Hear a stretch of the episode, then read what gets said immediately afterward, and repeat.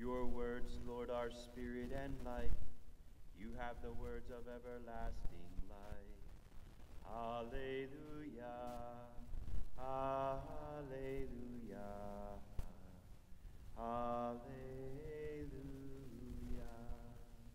The Lord be with you. A reading from the Holy Gospel according to Luke.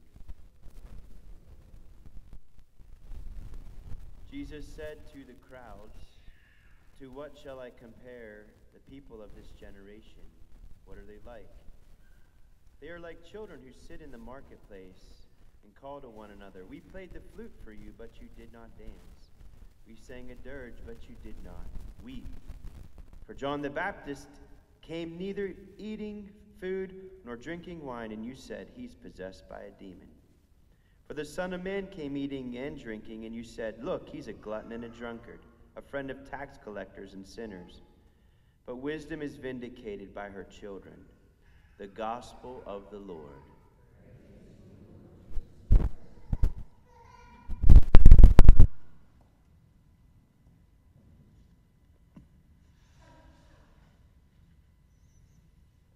So, again, good afternoon.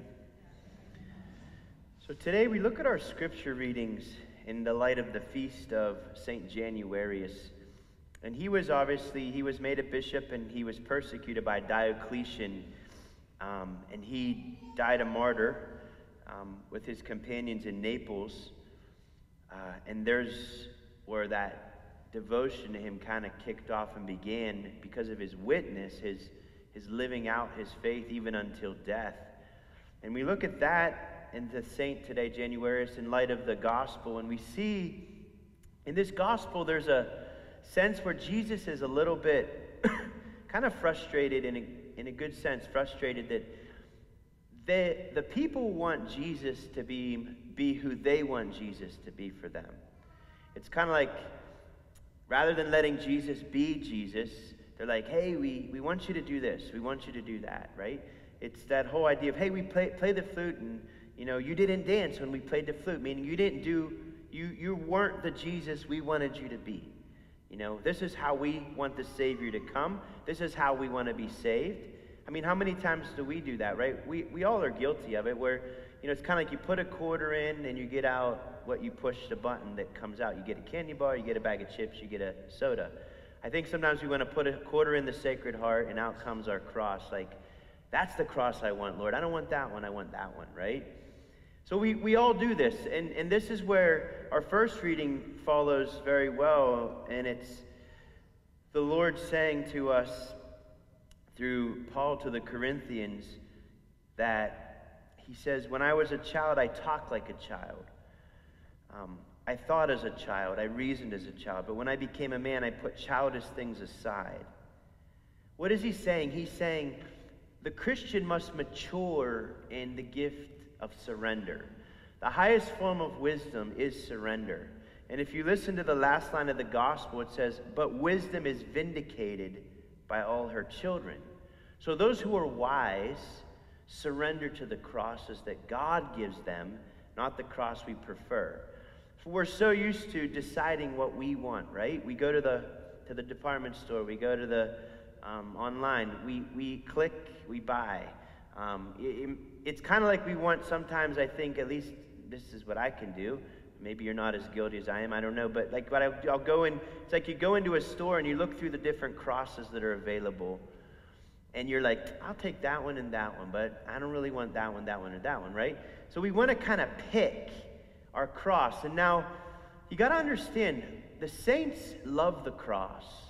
They weren't just dragging their crosses along. And they weren't comparing crosses either. Now, in their early years, I'm sure just like you and I, as they were childish in their approach to the cross, they probably did the same thing. Well, I don't really want this, Lord, I don't want that. But as they matured in grace and they became more and more like Christ, which is what the saints are, right? Like Christ, um, imaging God on earth. as they saw the power of the cross, then they took up the cross. And there were even saints that would pray for the crosses. Like, Lord, give me a cross. You know, they would pray to be martyred. They would actually, you know, the church had to kind of be cautious in the beginning because there were some people who would look forward to being martyred because they saw the glory of martyrdom. And there were those who were so passionate about Jesus that they actually weren't afraid to even seek it out and hope that it happens to them. So my point is, is the Holy Spirit needs to bring us from childish ways to a full Christian maturity. Now, if you look at this approach I'm offering to you, that God is offering us, and that I'm reflecting on with you right now, this is not something our culture understands. Um, the, the culture that we live in is uh, terrified of suffering. And if we're honest, there's a part of us that doesn't like to suffer. It's human nature. We're not designed to suffer, right? We're designed to love. So in heaven, God loves, and there's no sin in heaven. But on earth, we love, and there's sin on earth. Therefore, there's suffering in our loving, right? Look at Jesus, right? He loved until death. And he says to us, Take up your cross and follow me. He doesn't say, Drag your cross along.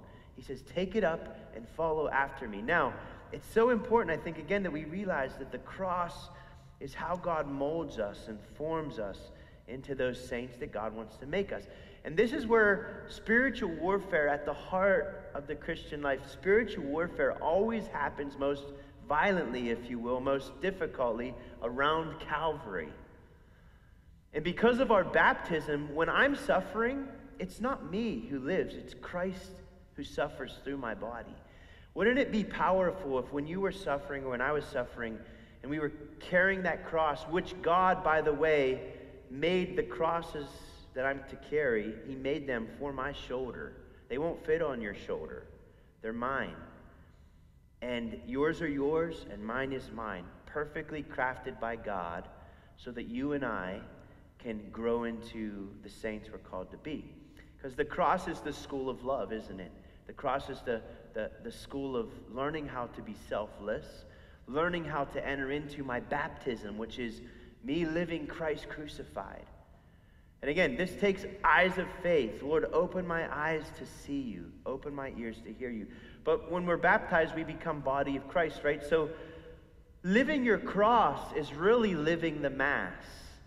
You can't separate your Christian carrying of a cross from the Holy Mass because you're here to draw strength and grace from the heart of Jesus so that we can become more and more like the heart of Jesus in the way we handle the particular crosses that we are given by God.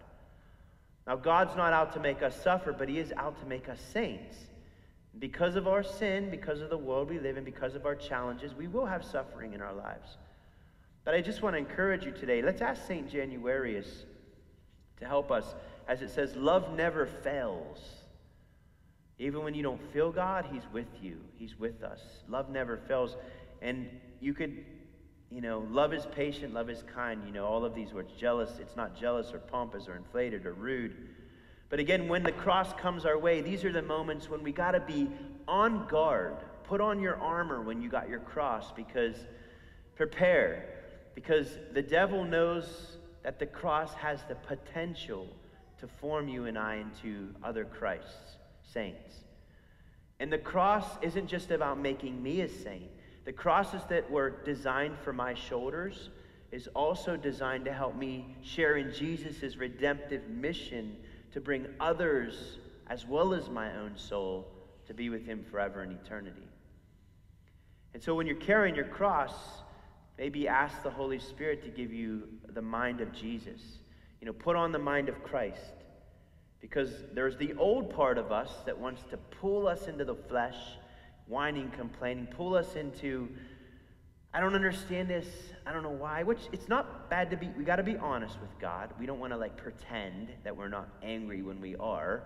But my point is, is try to try to take a deep breath and, and ask the Holy Spirit before we start getting um, all fluttered and flustered. that the Lord's saying to me, Come to me. He wants to, he wants to lift us up onto the cross with Him.